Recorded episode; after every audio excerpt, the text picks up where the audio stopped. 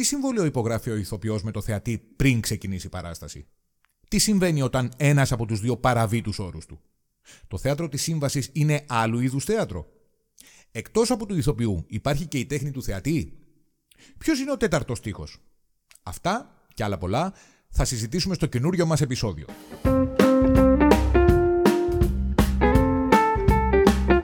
Στο θέατρο η έκφραση και η δημιουργία. Ένα podcast για το θέατρο, την τέχνη της υποκριτικής και τη θεατρική εκπαίδευση στην Ελλάδα.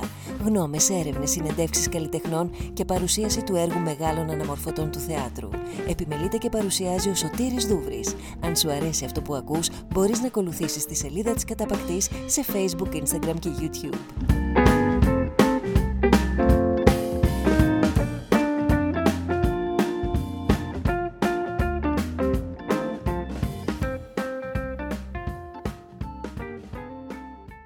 Γεια σας, γεια σας και καλώς ορίσατε σε ένα ακόμα επεισόδιο του podcast «Το θέατρο, η έκφραση και η δημιουργία». Είναι το πρώτο επεισόδιο της δεύτερης σεζόν και είμαι πολύ χαρούμενος γι' αυτό. Έχουμε ήδη επιβιώσει από δύο lockdown, τα θέατρα έχουν ανοίξει ξανά και εμείς εδώ στην Καταπακτή έχουμε ήδη αρχίσει να δουλεύουμε τα νέα μας έργα. Χαρά και δημιουργία λοιπόν που ελπίζουμε να μην μας τη διακόψει κανείς.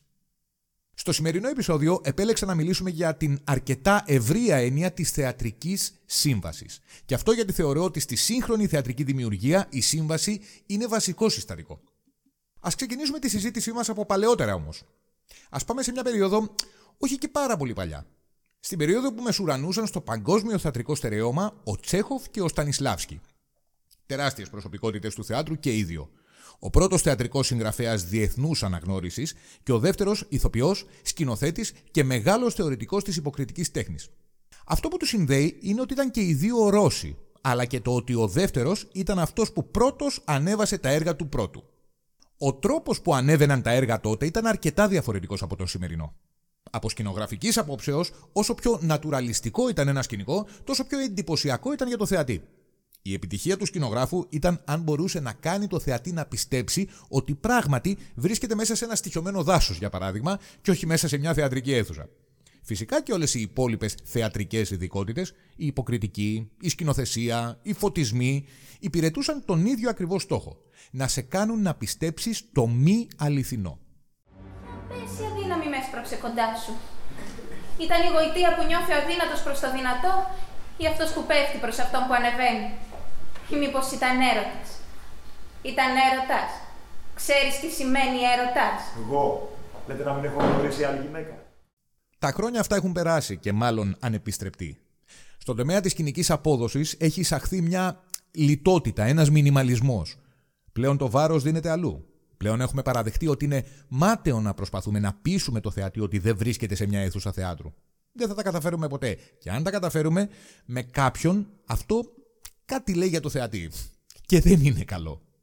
Στόχος των καλλιτεχνών του θεάτρου είναι να αποδώσουν και να μεταδώσουν τα μηνύματα του έργου στο κοινό από έναν τελείως διαφορετικό δρόμο. Το βάρος τώρα δίνεται στην υποκριτική, στην ψυχολογία και στις συμπεριφορές. Η υποκριτική, η σκηνογραφία και οι φωτισμοί λοιπόν προσπαθούν να αποτυπώσουν ανάγλυφα αυτές τις συμπεριφορές και τις ψυχολογίες. Από εκεί ξεκινάει το θέατρο της σύμβασης. Ανοίγει η πόρτα του μπάνιου και στέλνει. Te lees.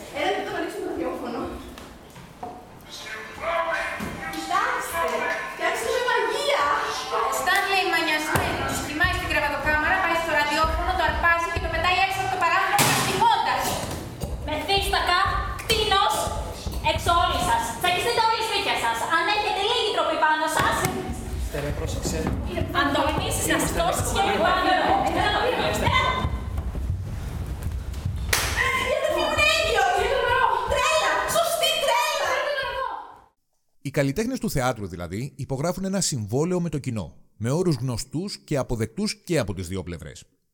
Η παράσταση ξεκινάει και οι καλλιτέχνες που την ετοίμασαν ξέρουν ότι ο θεατής έχει ήδη στο μυαλό του τη φράση Έστω ότι. Έστω ότι η ξύλινη υπερυψωμένη σκηνή που έχω μπροστά μου είναι ένα μαγεμένο δάσος. Έστω ότι η κίτρινη δυνατή λάμπα που βλέπω να ανάβει είναι ο ήλιος που ανατέλει.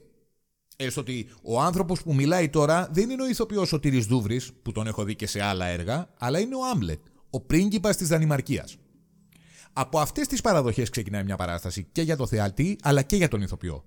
Και όσο παρακολουθεί ο θεατής την παράσταση, τόσο ξεχνάει τις συμβάσεις αυτές και απορροφάται από αυτά που πραγματικά αξίζουν στην παράσταση. Δηλαδή τις ερμηνείες, τα συναισθήματα που εισπράττει και νιώθει και τα βαθύτερα νοήματα του έργου. Δουλειά του καλλιτέχνη του θεάτρου εν έτη 2021 δεν είναι να πείσει το κοινό να δεχτεί μια σύμβαση. Το κοινό είναι έτοιμο να την δεχτεί από τη στιγμή που είναι στο θέατρο. Δουλειά του καλλιτέχνη είναι να μην του καταστρέψει αυτή τη σύμβαση. Όταν ένας θεατής έχει αφοσιωθεί στην παράσταση, εισπράττει την ενέργεια που εκπέμπεται από τη σκηνή και τη στέλνει πίσω. Το χειρότερο που μπορείς να κάνεις είναι να του υπενθυμίσεις ότι όλο αυτό που βλέπει είναι μια ψεύτικη κατασκευή και όχι κάτι πραγματικό. Να του χαλάσεις τη σύμβαση. Και υπάρχουν πολλοί τρόποι για να το κάνεις αυτό. Έστω ότι μια ηθοποιός παίζει την Αντιγόνη. Βρίσκεται μέσα στο παλάτι του Κρέοντα και προσπαθεί να τον πείσει ότι έπραξε σωστά που έθαψε τον αδελφό της. Αν την ώρα που μιλάει στο Βασιλιά γυρίσει ξαφνικά και κοιτάξει τους θεατές στα μάτια. Έχει ήδη καταργήσει τη σύμβαση του τέταρτου τείχου. Τη σύμβαση δηλαδή που λέει ότι ο ηθοποιός πρέπει να παίζει σαν η πλευρά του κοινού να είναι άλλος ένας τείχος του παλατιού. Αν τρυπήσει σε εισαγωγικά τον τείχο με το βλέμμα της, έχει καταργήσει τη σύμβαση. Ένας ταλαντούχος σκηνογράφος τώρα, που έχει αφιερώσει πολύ χρόνο, ενέργεια και χρήματα για να φτιάξει ένα καταπληκτικό σκηνικό ενός καθεδρικού ναού. Όλη η σκηνή λοιπόν είναι στημένη έτσι ώστε να σου μεταδίδει το δέος και το σεβασμό που νιώθεις μπαίνοντας σε ένα τέτοιο χώρο. Εάν ο ηθοποιός μπει σε αυτό το χώρο και αρχίζει να τρέχει και να μιλάει πάρα πολύ δυνατά, πιθανότατα έχει καταργήσει τη σύμβαση του χώρου, αφού σε ναούς μέσα ποτέ δεν τρέχουμε και ποτέ δεν φωνάζουμε. Εκτός φυσικά από περιπτώσεις έκτακτης ανάγκης. Ένα σχεδιαστής φωτισμών έχει φτιάξει για μια σκηνή έναν υπέροχο φωτισμό νύχτας. Όλη η σκηνή είναι βαμμένη με το ψυχρό μπλε φως που προσωμιάζει το φως του φεγγαριού. Αν ένας από αυτούς τους προβολείς είναι στημένος χαμηλά και τυφλώνει έναν από τους ηθοποιούς με αποτέλεσμα αυτός από την ενόχληση να μισοκλίνει τα μάτια του, τότε έχουμε πάλι κατάργηση της σύμβασης. Ο θεατής δεν μπορεί να δεχτεί ότι κάποιος τυφλώνεται από το φως του φεγγαριού μέσα στη νύχτα και πολύ καλά κάνει γελάσαν, με γελάσανε τα πουλιά. Ο τέταρτος αδερφός ο Βασίλης. Με γελάσανε τα πουλιά της ανοίξης τα ειδόνια. Με γελάσανε τα πουλιά της ανοίξης τα ειδόνια. Μόλις μαθαίνει το φόνο και του τελευταίου του αδερφού. Με γελάσαν, με γελάσαν και μου πάνε. Επιστρέφει στο χωριό μεθάει και μαζεύει όλους τους δολοφόνους από τα σπίτια τους. Με γέλασαν και μου πάνε, ποτέ δεν θα πεθάνω. Με γέλασαν και μου πάνε, ποτέ δεν θα πεθάνω. Τους πηγαίνει στην πλατεία του χωριού και έφτιαξα το, έφτιαξα το σπίτακι μου. Και αρχίζει να πυροβολεί. Έφτιαξα το σπίτακι μου ψηλότερα από τα άλλα. Φτιάξα το σπίτακι μου ψηλότερα από τα άλλα. Πάνω από τα κεφάλια τους. Βλέπω το χα, βλέπω το χαρό να έρχεται. Ουρλιάζοντας. Βλέπω το χαρό να έρχεται. Παστα λόγω καβάλα. Βλέπω το χαρό να έρχεται. Παστα λόγω καβάλα. Ου γαρίδα σε τι ποιούσει. Ου γαρίδα σε τι ποιούσει. Από τότε και κάθε του Αγίου Βασιλείου, όλοι αυτοί έρχονται στη γιορτή του. Τι γίνεται όμως με τα απρόοπτα που μπορούν να συμβούν σε μια παράσταση; Τι γίνεται με μικρά λαθάκια που μπορεί να προδώσουν τη σύμβαση; Άποψή μου είναι ότι πρέπει να καταβάλουμε κάθε δυνατή προσπάθεια να προετοιμάζουμε σωστά την παράσταση έτσι ώστε να μην συμβούν. Αν όμως παρόλα αυτά συμβούν, τότε είναι υποχρέωση του ηθοποιού, στα πλαίσια του εφικτού, να τα καλύψει, να τα διορθώσει ή και γιατί όχι, να τα χρησιμοποιήσει πάνω στη σκηνή. Πώς γίνεται αυτό; Με την ετοιμότητα, τη συγκέντρωση και την ικανότητα αυτοσχεδιασμού του ηθοποιού. Φανταστείτε ότι στη σκηνή έχουμε ένα, ένα υπνοδωμάτιο και ένα χολ που χωρίζονται από μια βαριά ξύλινη πόρτα. Αυτό είναι το σκηνικό μας. Στο υπνοδωμάτιο είναι ξαπλωμένο στο κρεβάτι και κοιμάται ο ένας χαρακτήρας του έργου. Από το χολ έρχεται ο άλλος χαρακτήρας του έργου και η δράση που έχει να κάνει είναι να μπει στο υπνοδωμάτιο χωρίς να ξυπνήσει τον πρώτο και να κλέψει κάτι από τα πράγματά του. Η παράσταση παίζεται για κάμποσο καιρό και όλα πηγαίνουν μια χαρά. Σε μία παράσταση όμως, λόγω της έντονης υγρασίας που υπήρχε στην ατμόσφαιρα εκείνη την ημέρα, όταν η πόρτα του υπνοδωματίου ανοίγει, κάνει ένα δυνατό τρίξιμο. Εκείνη τη στιγμή οι επιλογές είναι δύο για τους τοπίους. Η μία είναι η λάθος και η άλλη είναι η σωστή. Η σωστή θα ήταν ο ηθοποιός που ανοίγει την πόρτα να επηρεαστεί σαν ρόλος από το τρίξιμο της πόρτας και να κομπιάσει.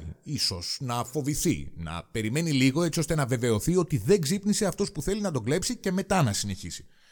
Αντίστοιχα, ο χαρακτήρας που κοιμάται ίσως να αλλάξει πλευρό μέσα στον ύπνο του, ενοχλημένος από το θόρυβο. Η λάθος επιλογή θα ήταν να συνεχίσουν να παίζουν και οι δύο σαν να μην ακούστηκε τίποτα. Ο θεατής όμως την άκουσε. Την πόρτα να τρίζει. Το να βλέπει τους χαρακτήρες του έργου να συνεχίζουν σαν να μην έγινε τίποτα, μαντέψτε. Του καταργεί τη σύμβαση, του θυμίζει το ψέμα. Πριν από κάποια χρόνια, παίχθηκε για δύο συνεχόμενα καλοκαίρια σε περιοδία η παράσταση Επτά Επιθύβας του Εσχύλου, σε σκηνοθεσία Τσέζαρης Γκραουζίνης. Μια παράσταση κατά γενική ομολογία εξαιρετική. Στους ρόλους του Ετεοκλή και του Πολυνίκη, ο Γιάννης Τάνκογλου και ο Χρήστος Τηλιανού, που εναλλάσσονταν στους δύο ρόλους. Προς το τέλος του έργου, ε, παρακολουθούμε μία μονομαχία μεταξύ των δύο αδελφών. Ο σκηνοθέτης είχε την ιδέα η μονομαχία αυτή να διεξαχθεί μέσα σε ένα μεγάλο κύκλο που όριζε ο χορός με την τοποθέτησή του στο χώρο, υπό τον ήχο κρουστών που παίζονταν ζωντανά επί σκηνής. Τα δύο αδέλφια, ξεκινώντας από την περίμετρο του κύκλου, έτρεχαν και συναντιούνταν στο κέντρο του και αγκαλιάζονταν. Αυτό επαναλαμβανόταν. Και σε κάθε επανάληψη ο ρυθμός γινόταν όλο και πιο γρήγορος και η αγκαλιά όλο και πιο άγρια. Η σκηνή τελείωνε με κρεσέντο των κρουστών και με μια πολύ έντονη και βίαιη αγκαλιά των δύο αδελφών που τους σκοτώνει και τους δύο. Σε ένα από τα αρχαία θέατρα που έπαιξαν λοιπόν, κατά τη διάρκεια αυτής της σκηνής, εισέβαλε ένας απρόσκλητος αδέσποτος σκύλος. Και όπως ήταν αναμενόμενο, τράβηξε την προσοχή του κοινού και προκάλεσε γέλιο. Ο Γιάννης Ταγκόγλου θα μπορούσε να μην δώσει καμία σημασία και να συνεχίσει τη σκηνή κανονικά. Η ατμόσφαιρα όμως που έχτιζαν τόση ώρα οι δύο ηθοποιοί είχε καταστραφεί από την είσοδο του σκύλου. Αυτό που έκανε λοιπόν ήταν απλά να σκύψει, να χαϊδέψει το σκύλο για λίγο και αμέσως μετά να τρέξει με δύναμη και να πεθάνει στην αγκαλιά του αδερφού του. Κάνοντας το αυτονόητο, δηλαδή να συμπεριλάβει στη σκηνική δράση και το σκύλο που όλοι βλέπαμε, μας χάρισε μια πολύ συγκινητική και ανατριχιαστική σκηνή. Γιατί στο μυαλό όλων ήταν η σκέψη ότι αυτός ήταν ο τελευταίος σκύλος που χάιδεψε στη ζωή του. Αγαπητέ Θεέ, ήρθες επιτέλους. Σε ευχαριστώ. Ευτυχώς ήρθε στην κατάλληλη στιγμή που ένιωθα πολύ μόνος. σω να τσαντίστηκες από το χθεσινό μου γράμμα και να ήθελες να μου δείξεις πως έχω άδικο. Το πρωί που ξύπνησα, σκέφτηκα πως είμαι πια 90 χρονών. Γιατί να σηκωθώ από το κρεβάτι; Γύρισα στο παράθυρο να δω έξω. Και τότε κατάλαβα πως είχες έρθει. Ήταν ακόμα πολύ πρωί. Ήμουνα μόνος μου πάνω στο Μέχρι και τα πουλάκια κοιμόντουσαν ακόμα. Μέχρι και η νυχτερινή ροχάλιζε στην πολυθρόνα. Αλλά εσύ είχες έρθει και προσπαθούσες να φτιάξεις την αυγή. Υπάρχουν όμως και θεατρικές συμβάσεις που δεν γίνεται να είναι ήδη γνωστές από πριν. Πολλές φορές ένας σκηνοθέτης μπορεί, παραδείγματος χάρη, να θέλει να συμβολήσει μία έννοια με ένα συγκεκριμένο αντικείμενο. Θέλει δηλαδή κάθε φορά που το κοινό βλέπει αυτό το αντικείμενο πάνω στη σκηνή να αντιλαμβάνεται αυτή την έννοια είναι η υποχρέωση της παράστασης και των συντελεστών της να το κάνει σαφές από την αρχή. Να φτιάξεις την αρχή της παράστασης με έναν ωραίο τρόπο, κάτι σαν υπόμνημα, έτσι ώστε να συνάψει αυτή τη συμφωνία με το κοινό. Πρόσφατα παρακολουθήσαμε με τους μαθητές της Καταπακτής την εξαιρετική θεατρική μεταφορά της Πανούκλας του Καμί από τη θεατρική ομάδα Γκαφ σε σκηνοθεσία Σοφίας Καραγιάννη που παίζεται στο θέατρο 104.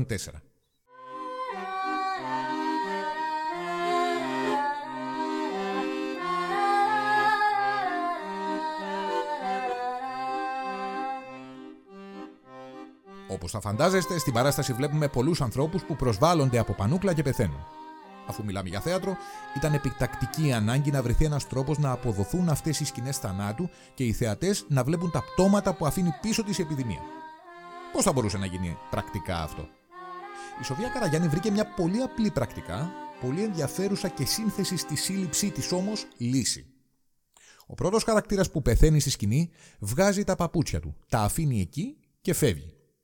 Όλοι οι υπόλοιποι αντιμετωπίζουν αυτό το ζευγάρι παπούτσια σαν ένα ανθρώπινο πτώμα. Αυτό ήταν. Μετά από αυτό είχαμε τη σύμβαση στο μυαλό μας και κάθε φορά που βλέπαμε σκόρπια παπούτσια στη σκηνή μας έπιανε ένα σφίξιμο στο στήθος. Όταν δε γέμισε η σκηνή παπούτσια, ανατριχύλα το λιγότερο. Η θεατρική σύμβαση τελικά είναι αυτή που κάνει το θέατρο μαγικό. Είναι αυτή η αίσθηση συνενοχής που αναπτύσσεται μεταξύ ηθοποιών και κοινού όταν χρησιμοποιούν ένα κοινό κώδικα για να εκφράζουν τις αξίες του καλλιτεχνικού γεγονότος στο οποίο είναι συμμέτοχοι όλοι. Ίσως αυτή να είναι και η μεγαλύτερη και σημαντικότερη διαφορά του θεάτρου από τον κινηματογράφο. Και φυσικά δεν πρέπει να ξεχνάμε και την τέχνη του θεατή όπως την έχει ορίσει ο Μπρέχτ.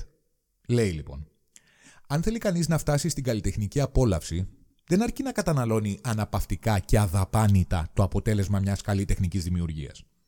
Είναι απαραίτητο να συμμετάσχει στη δημιουργία, να γίνει ο ίδιος σε ένα βαθμό δημιουργικός, να συνενέσει σε μια ορισμένη δαπάνη φαντασίας, να συνδέσει ή να αντιπαραθέσει την προσωπική του εμπειρία με την εμπειρία του καλλιτέχνη. Και με αυτή τη ρίση του Μπρέχτ φτάσαμε στο τέλος και αυτού του επεισοδίου.